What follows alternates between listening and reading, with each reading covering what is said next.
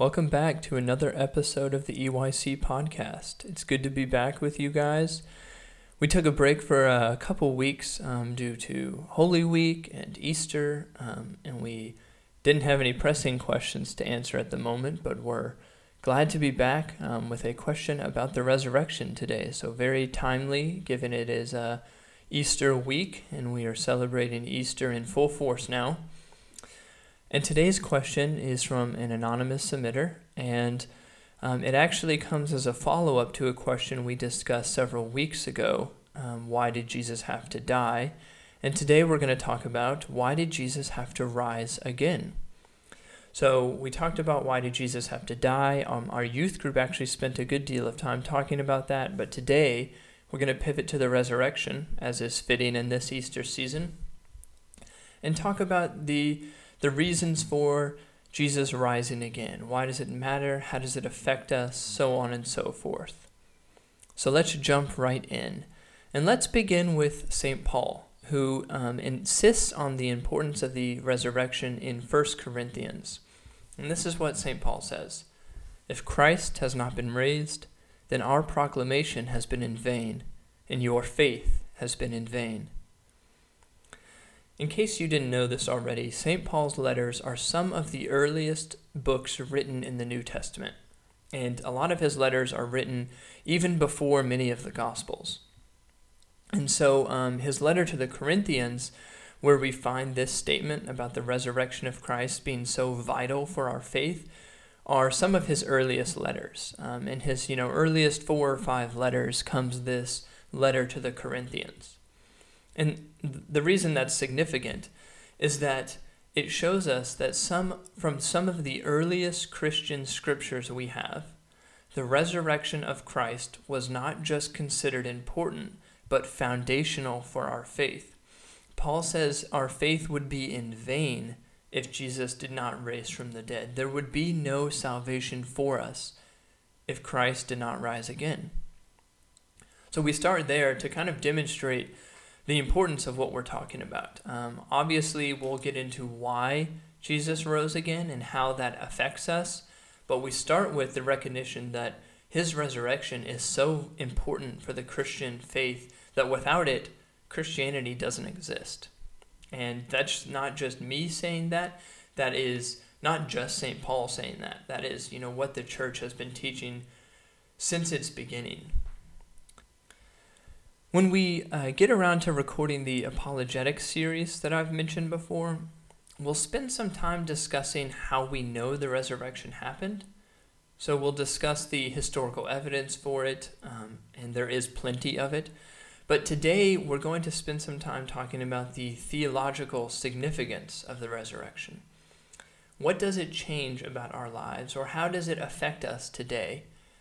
And how does it make Christianity possible? We're now in the Easter season, and we celebrated the resurrection of our Lord this past Sunday. Um, it was a wonderful time. We were able to sing for the first time in a year, and um, it was so great to see everyone. And in Lent, and especially on Good Friday, we normally stress the importance of the crucifixion of Christ. Um, our youth group talked a lot about recognizing him as the sacrificial lamb that is offered for our sins.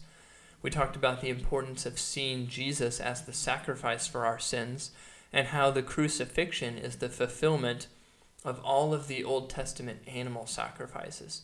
And we talked about how the crucifixion kind of fixes the two primary issues or deficiencies with the Old Testament sacrifices.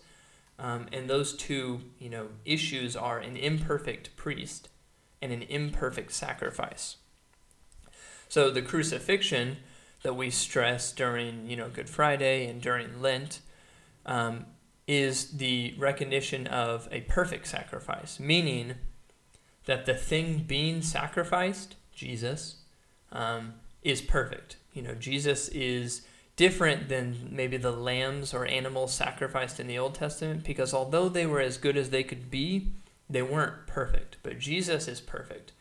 And then the priest doing the sacrifice is also Jesus.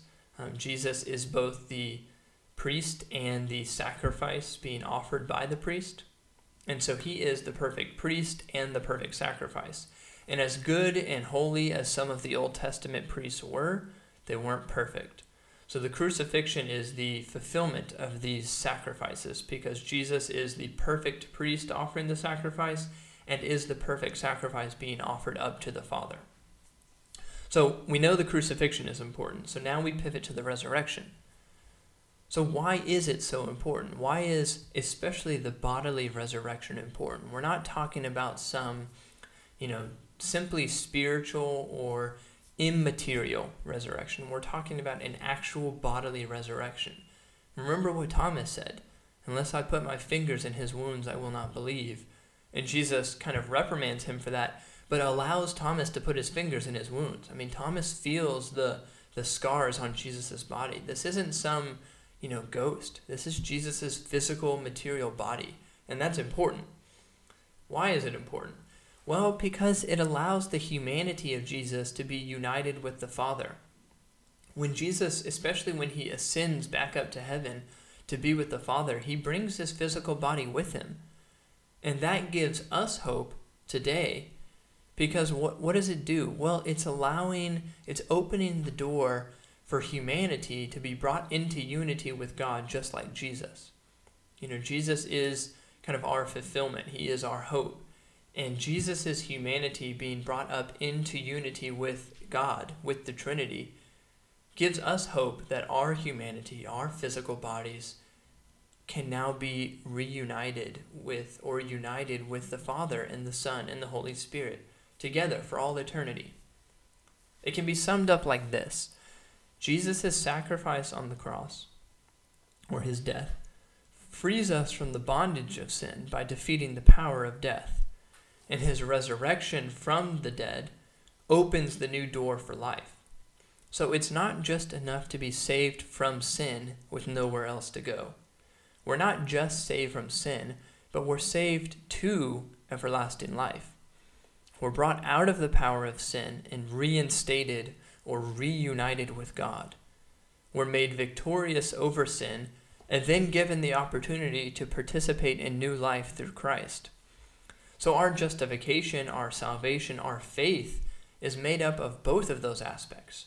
You don't get salvation with just the crucifixion or the resurrection. You need both. And there's another aspect to this um, that kind of brings in some of the historical elements. The idea or concept of resurrection was not just invented with Jesus. If you remember in some of the scriptures, people reference this idea of a general resurrection at the end of the world that was a concept that a lot of the Jews at the time um, understood. I mean, they believed in a type of resurrection. And if you remember the story of Lazarus, Jesus tells his sister Martha after Lazarus dies, Your brother will rise again. And this is before Jesus rise, raises him back to life then and there. And Martha doesn't reply in kind of a way of shock or in awe, as if she had no idea resurrection was possible. What she actually does is say, Yes, I know he will rise again in the resurrection on the last day. So Martha and many other, you know, of the Jewish people around her believed in a in a type of resurrection that would take place at the end of the world, but their concept of resurrection didn't match what Jesus did. That's why so many of them were still so surprised when they witnessed the resurrection.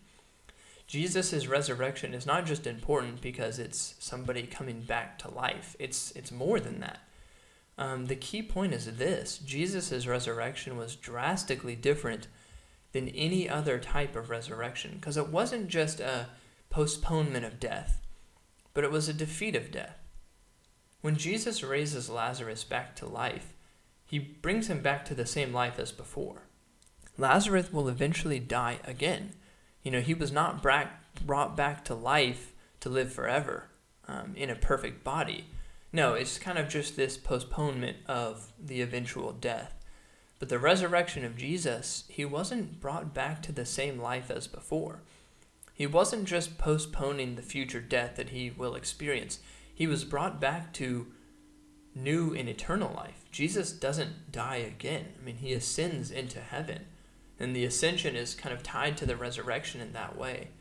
So when Martha recognizes some, you know, vague concept of a general resurrection, you know, that might happen at the end of the world, Jesus responds to her in an interesting way.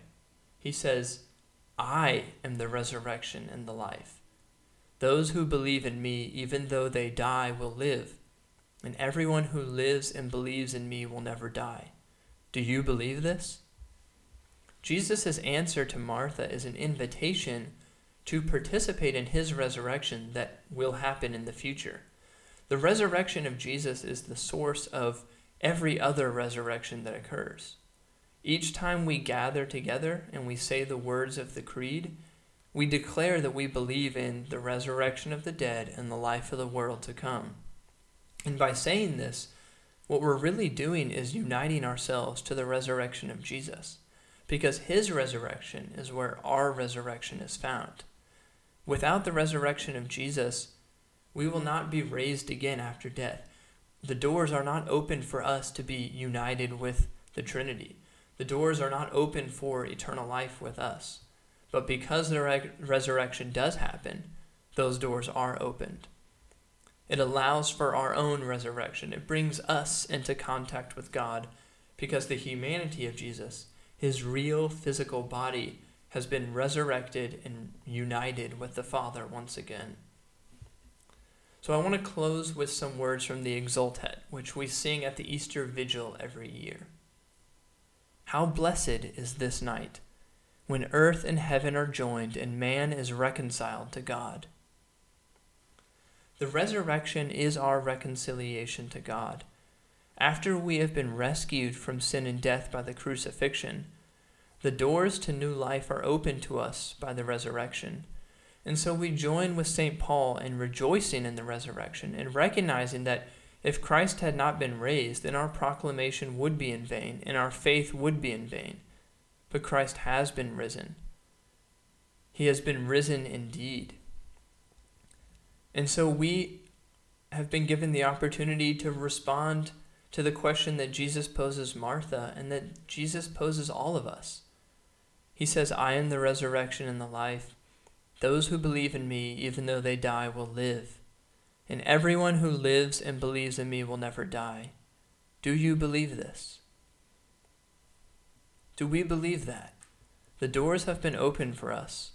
The invitation has been given to us. And we are able to now respond. We're able to step through the doors into eternal life because of the resurrection. The resurrection completes our salvation, it completes our hope, and it truly fulfills our life.